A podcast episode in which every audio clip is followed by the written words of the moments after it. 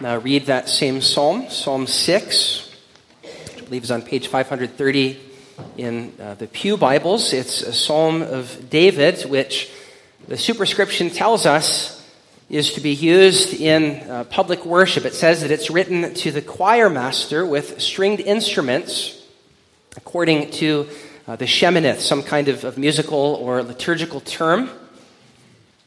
And so we see that even the uh, desperate cries of the disturbed and depressed child of God have their place in public worship. And thank God they do. Psalm 6.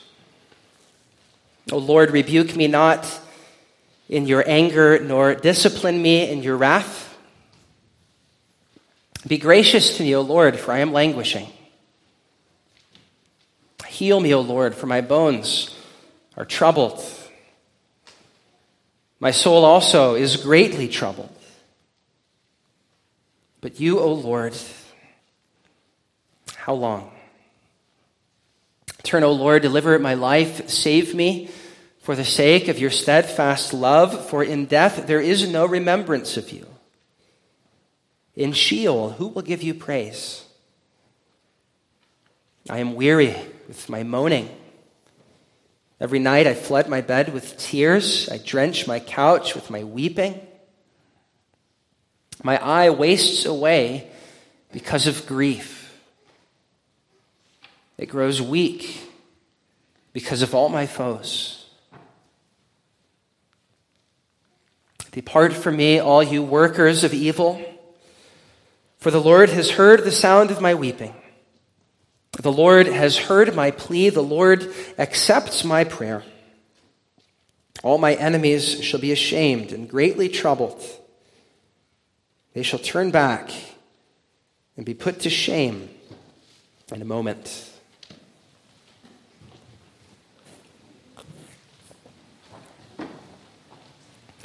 Well, the Psalms, uh, Calvin said, are the anatomy of the soul. There is not an emotion of which anyone can be conscious that is not here represented. And they speak of our righteous anger, as in Psalm 4 and Psalm 5. Uh, they speak of our guilt and shame, as in uh, Psalm 32 or, or, Psalm 130, which, which we sang. They, uh, they speak of our fears. They speak of our sorrows. And Psalm 6 is one of those psalms that speaks of, of the sadness God's people sometimes feel. Where verse 2, we're languishing. Verse 3, our soul is, is greatly troubled, and we say, How long? Flooding our bed with tears and growing weak because of our foes. David is here suffering immense pressure we don't know exactly the context. Um, some think that this psalm is, is occasioned by his sin. Um, historically, this, this uh, psalm has been numbered among the seven penitential psalms, the psalms of, of confession. But as you look closely at the psalm, you notice that David doesn't confess any sin. He doesn't um, use the, the ordinary language of repentance. But nevertheless, he feels like he's under God's wrath, like he's being disciplined or rebuked by the Lord. Those words don't always imply sin. Sometimes they speak of God teaching us a lesson, as he often does through affliction. What David is here saying is that whatever difficult lesson God may be teaching, it feels like he's suffering God's wrath.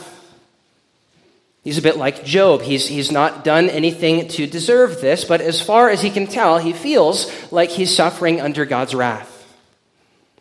In fact, the way he describes himself in, in verses 2 and 3 has parallels with the way that God treats his enemies in Psalm 2. There, you, you might remember, God says that, that as he speaks to his enemies in his wrath, he will terrify them. And here in Psalm 6, that same word for terrify is used in verse 2 and verse 3 when David says that his body and his soul are troubled. Now, the Hebrew word for troubled is the same word from Psalm 2 for how God's enemies will be terrified by his wrath. And so David in this psalm feels like he's being treated as one of God's enemies. Of course, he's not. But nevertheless, he shows us how to pray when it feels like we are. Here again, we find ourselves in that same school of prayer that we did in the book of Job, where God's righteous servant suffers and shows us how to plead in the midst of his sorrow. Really, we see three uh, parts of this psalm in, in verses 1 to 3, and then also 6 and 7. We see the sufferer's sorrow. Right in the middle of that, in verses 4 and 5, we see the sufferer's supplication. Then in verses 8 through 10, at the end, we see the sufferer's salvation. Again, a little bit like Job, he is vindicated before his enemies in the end by the Lord, who heard his weeping and accepted his prayer. So look with me first at the sufferer's sorrow.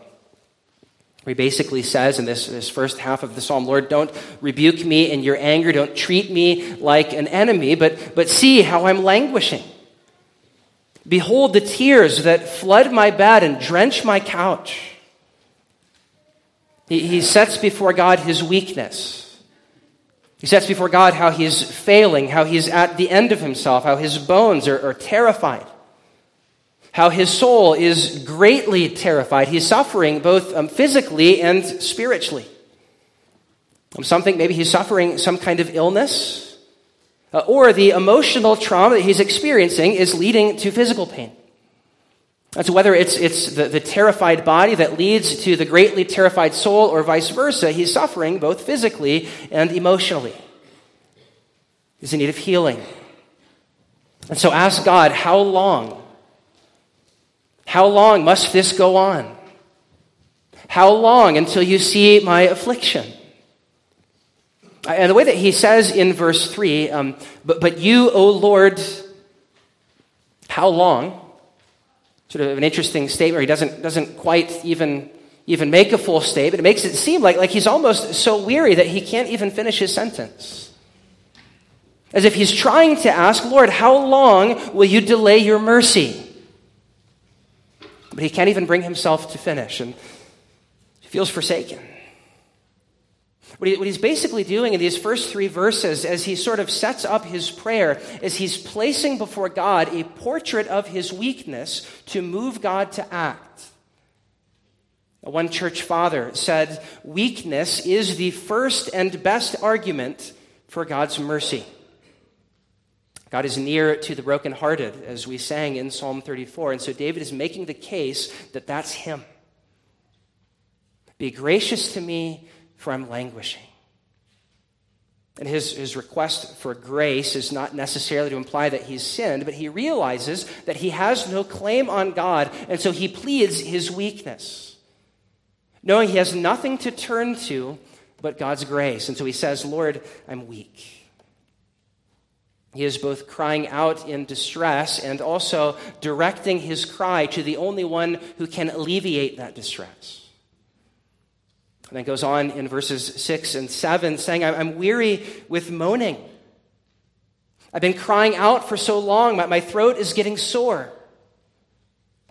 It feels like the nights never end. Every night I flood my bed with tears, I drench my couch with weeping. As often is the case with sufferers, it's in the long watches of the night when silence and loneliness increase, that the, the pain and grief reach their darkest point. The nights are long. They're filled, in his case, with weeping and with moaning. So that he says his eye wastes away because of his grief. It may be that he's, he's speaking of his eyes becoming clouded with tears. Or since in, in the Psalms the eyes are often connected with looking to God to act, it, it may be that he's saying his eyes fail to see God intervene. And he's been looking for so long that his eyes are starting to waste away. Either way, the picture is one of weakness, it's, it's one of waiting, it's, it's one of wailing. And it's made worse by the foes who were introduced at the end of verse 7. These foes we might picture taunting him. As he's suffering physically and emotionally, these foes, perhaps like Job's friends, they come with their accusations, treating him like one who must be suffering for sin. Boys and girls, you remember in, in the book of Job how one of the worst parts of Job's suffering and affliction all throughout that book was his friends who came and, and told him that he must be sinning because he's, or he must be suffering because he's such a horrible sinner. Job 1 tells us that Job was the most righteous and blameless man in all the East, and yet they say to him, Job drinks injustice like water. What man is as sinful as Job? perhaps the psalmist has taunters just like Job did who are surrounding him and mocking him, and accusing him, saying, Your bones are trembling, your soul is terrified. It must be because of your sin. Like David's enemies back in Psalm 3, they say there is no salvation for him in God, and his suffering is the proof of it. They take counsel against the Lord's anointed and become his accusers.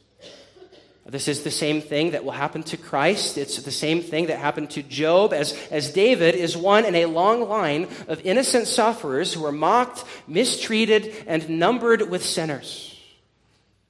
The words of his accusers only adding to his grief. People say, Sticks and stones may break my bones, but words can never hurt me, but they do. David is hurting. He's languishing, and the words of his foes are no small part of it. Boys and girls, remember the hurt that you can cause as, as you point and laugh at the one who's hurting, at the one who's suffering. You, you, you're bringing them greater pain. And you're doing to them what Christ's mockers did to him as he hung on the cross. You're, you're doing to them what Job's friends did as he sat in the ash heap. You're causing them to grow weak because of their foes. This is where David's at in this, this song of the sufferer's sorrow. And yet, even as we read this, um, as, as sad as it is to read, there, there's also something uh, comforting and we too find ourselves discouraged. Remember, Calvin uh, said that there is not an emotion of which any one of us can be conscious that is not here represented in this book as in a mirror. And he said that he found great comfort in reading the afflictions of David. Luther, too, said that the greatest thing in the Psalter is this earnest speaking amid the storm winds of every kind where you look into the hearts of saints as into death, yes, as into hell itself. This, he said, is the best thing of all. Many of the, the great saints who've gone before us have found great comfort in David's cries.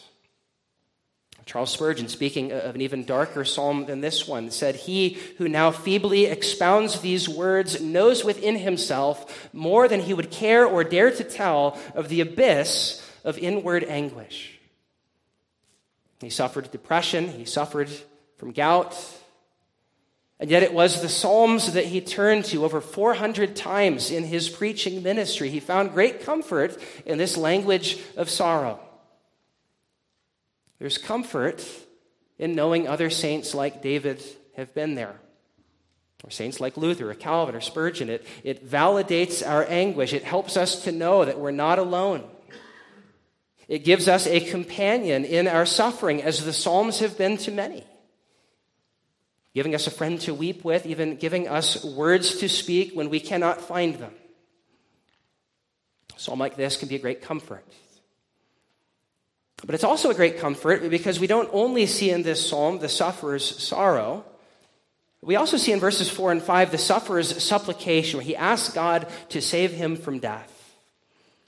Verse 4, where it says, uh, Turn, O Lord, deliver my life. That, that word could be translated turn, or perhaps it could be translated return, as, as if to say he, he feels distant from God, as if God is, is far from him.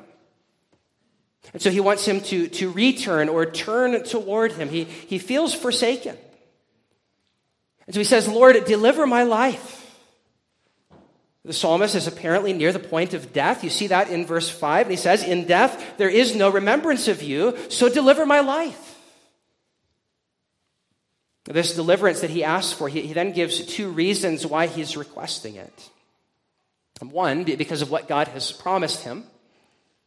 and the other because of what will happen as a result of God saving him. So, first in verse 4, he says, Save me for the sake of your steadfast love. This again is, is that word that comes up so often in the Psalms that, that uh, could be translated covenant faithfulness or, or covenant love. He's appealing to the promises that God has made in, in 2 Samuel 7 and in Psalm 2, saying, Lord, you have made promises to me as your king. Remember in, in Psalm 4, I am your covenant one. So please show me covenant love, covenant faithfulness. He's appealing to what God has said, and he's appealing to who God is. He is the God of the covenant who makes promises to his people and keeps them. In this case, he's promised that David's house and David's kingdom will last forever. And so David appeals to that and says, Lord, don't treat me like your enemy. Don't discipline me in your wrath or rebuke me in your anger. But, but Psalm 2, you said that's how you're supposed to treat your enemies. So he appeals to God's steadfast love and faithfulness to his promises. But he also appeals to the glory of God, saying, Save me and deliver me, for in death there is no remembrance of you. In Sheol, the grave, who will give you praise?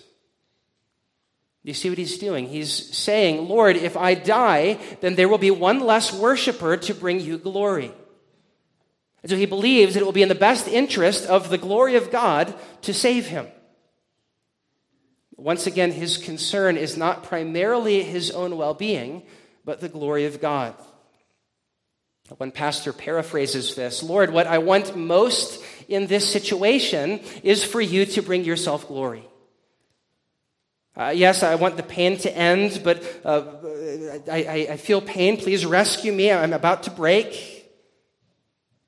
But save me ultimately so that I can tell others of your great power. But at the end of the day, this is about you. Whatever brings you praise will bring you pleasure. What brings you glory is for my good. That's a helpful perspective. Do you pray like that in the midst of your suffering, that God would bring himself glory? Is your life like David, so wrapped up in that one chief end of glorifying God and enjoying Him forever that your instinct in the midst of suffering is to pray that God would help you not just for your sake, but for His glory? That's ultimately what David desires. He recognizes these, these foes who surround him may have reason to mock the Lord should the king die of sickness, and so says, Lord, glorify yourself. Deliver me that I might go to your house and worship, and these foes be ashamed. Which is what he turns to now in verses 8 to 10, what I've called the sufferer's salvation. We've seen the sufferer's sorrow, we've seen the sufferer's supplication, and now uh, the sufferer's salvation, where God hears the sound of his weeping and accepts his prayer. Look me at these last three verses. We've spoken often of this uh, sort of prophetic element in the Psalms. You think of a psalm like Psalm 22 that we sang earlier, where, where throughout it, throughout the first uh, 21 or so verses, the king is speaking of his great suffering. My God, my God, why have you forsaken me? Speaks of his hands and feet being pierced, the people surrounding him and mocking him. But then all of a sudden at verse 22, there's, there's this turning point where the king speaks of God rescuing him and says, I will tell of your name in the midst of my brothers. Even though, as he's writing Psalm 22, he is still speaking from the context of his suffering, he prophetically announces God's deliverance of him. So that even though it hasn't yet happened, he speaks of it as certain. You see something uh, just like that in Psalm 6 where David, by God's grace and by God's Spirit, is able to look past his languishing to when he will be lifted up. He is able to, to look past his vulnerable state to his victorious state, his vindication.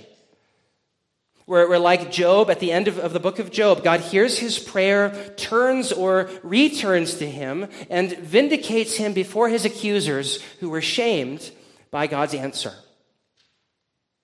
John Goldingay says, like Job's friends, at present, people are shaming the psalmist who is shaking in dismay, deeply troubled. But that will be reversed as they see that they were in the wrong. Their apparent honor will be turned to dishonor.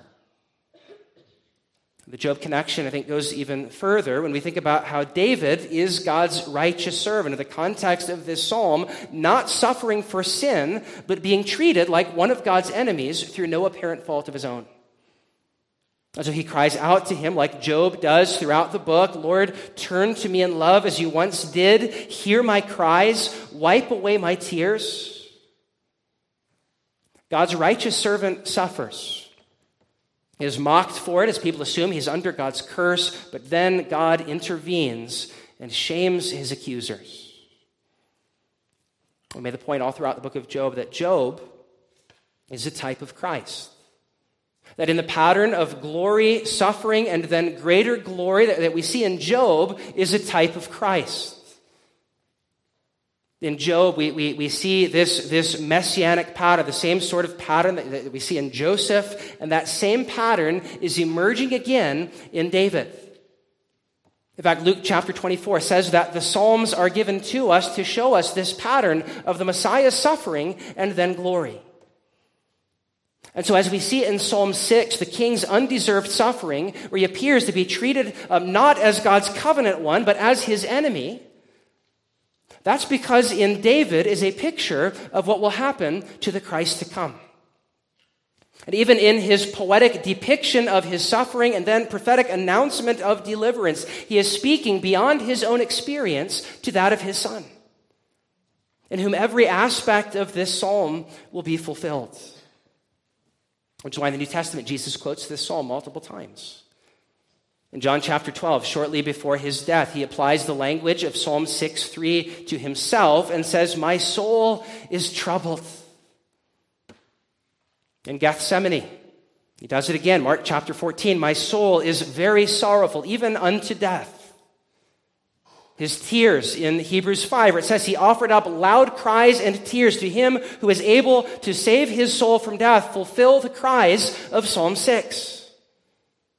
The moaning that made his throat weary, the tears that drenched the ground beneath him as he took upon himself the wrath and judgment that is due God's enemies. Now, for David, it merely felt like he was. But the way that, that he prophetically depicts this suffering with the language of Psalm 2 for how God treats his enemies is intended by the Spirit to point to the one who takes upon himself the punishment due God's enemies, who weeps over those who have rejected him, and whose vindication in the end will bring about the shamed terror of those who hate him. Do you see the shadow of Christ in Psalm 6? Do you, you hear the echo of Psalm 6 in the cries of Gethsemane? Do you see how David's inner torment throughout this psalm points to Christ's inner torment? It was one pastor said, did not go through life like a Buddhist statue with a, a peaceful, distant half smile, unmoved and untouched by the world, but was fully human. It endured the hellish anguish and torment.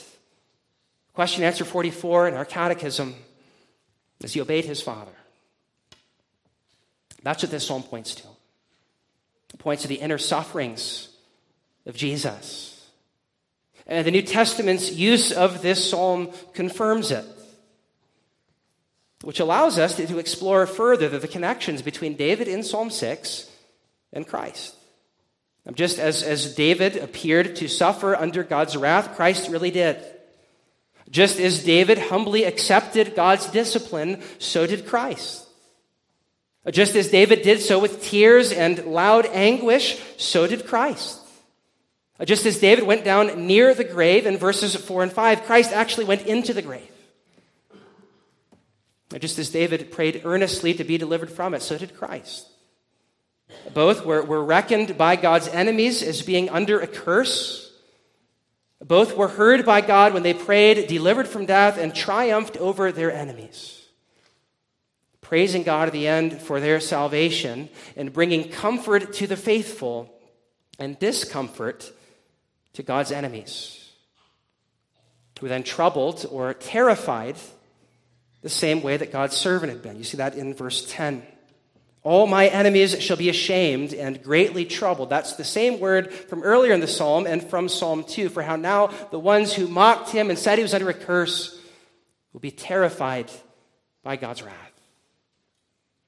Well, you see all, all of the parallels between David in Psalm 6 and Christ in the Gospels. But you see also how Christ is so much greater than David. For, for even though David did not sin to bring this about, he was a sinner. Christ, however, was the sinless one who suffered God's wrath for sin to remove its condemnation from those who trust him. David only poetically went down to the grave or, or near the grave. Jesus was buried in it. He descended into Hades.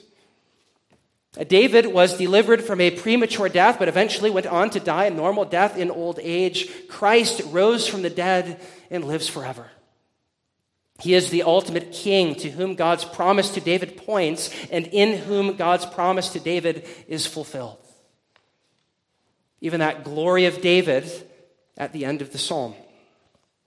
In fact, Jesus quotes verse 8 in Matthew chapter 7 the final judgment, where he will say to those who were enemies of the king and enemies of the kingdom, incidentally, in Matthew 7, even enemies of the kingdom who belonged to the visible church, Depart from me, you workers of iniquity, I never knew you.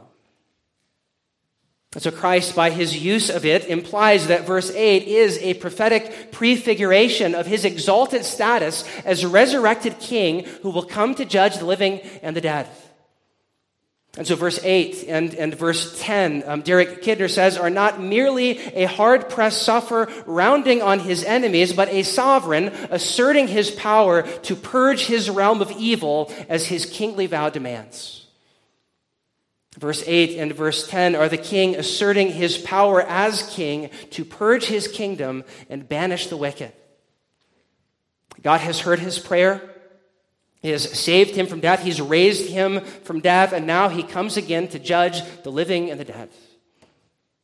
Speak comfort to all who belong to him, but judgment to those who hate his name and hate his kingdom, whom he will terrify. That's one of the, questions that the psalm confronts us with is which one are you? Christ says in Matthew chapter 12, whoever is not with me is against me. There's only two groups of, of people in the world the seed of the woman and seed of the serpent. Those who love Christ and long for his coming, or those who are indifferent toward him or hate him.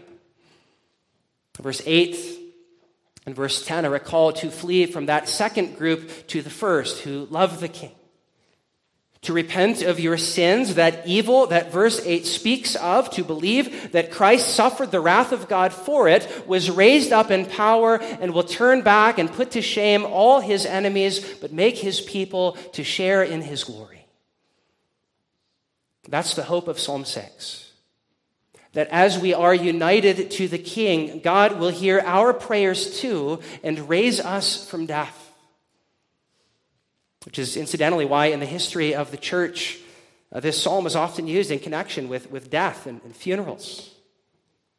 Because as one writer said, few psalms are more reassuring to the dying and those the dead leave behind than this, which shows us Christ's victory over the grave, which if you are united to him, you share in.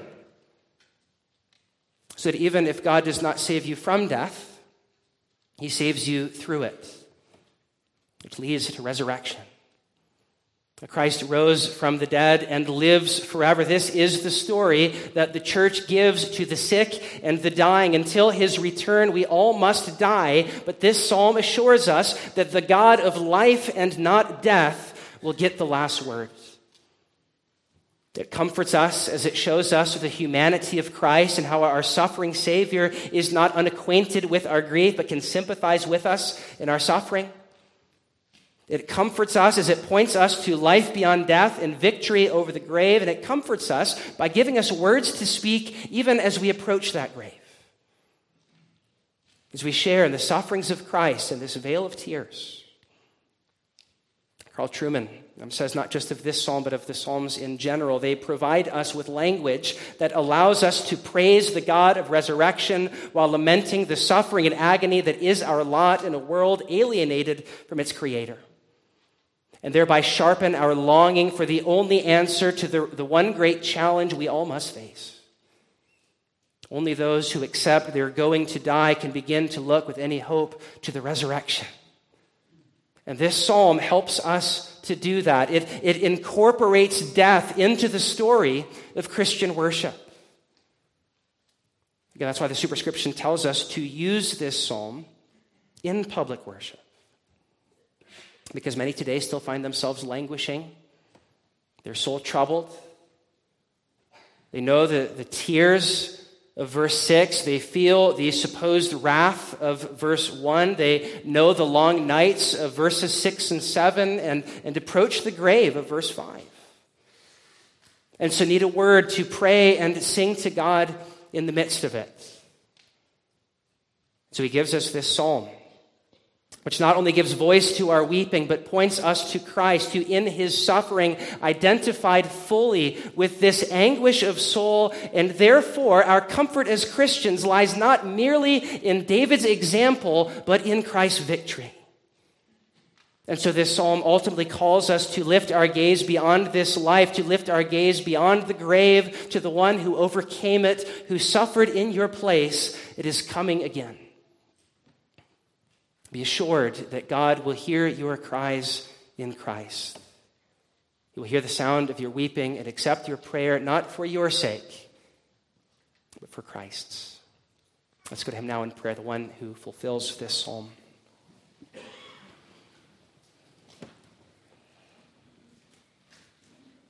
Our Father in heaven, we come to you through Christ,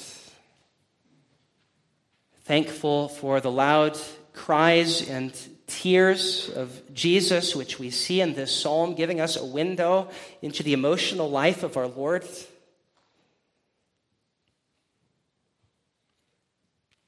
Lord, in the Gospels, we read so often of the narrative describing the events of Jesus' life, but in the Psalms, which you tell us in your word are inspired by the Spirit of Christ, we see this little, this little window into the, the emotional life of our Lord who was acquainted with grief who was treated as your enemy